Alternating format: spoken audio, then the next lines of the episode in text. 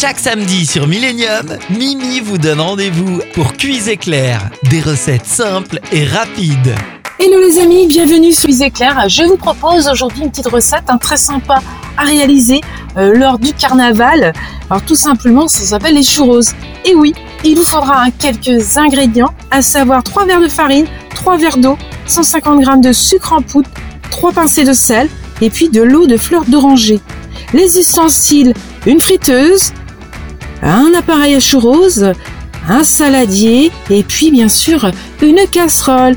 Allez, on y va pour le mode de préparation. C'est très vite, très rapide les amis puisqu'il faut simplement 5 minutes de prépa et 10 minutes de cuisson. Première étape, mettez votre friteuse hein, à chauffer à 180 degrés. Deuxième étape, faites bouillir hein, votre eau avec une pincée de sel, mettez le verre de farine dans un saladier, versez l'eau bouillante dessus et bien mélanger. Troisième étape, mettez la pâte dans l'appareil à churros, hein, tournez la poignée et laissez tomber les churros dans la friteuse. Faites-les dorer une à deux minutes, hein, sortez-les et mangez les chauds en les saupoudrant de sucre. C'est tout. Voilà, les amis. Partez en cuisine hein, pour préparer mmh, ces délicieuses churros.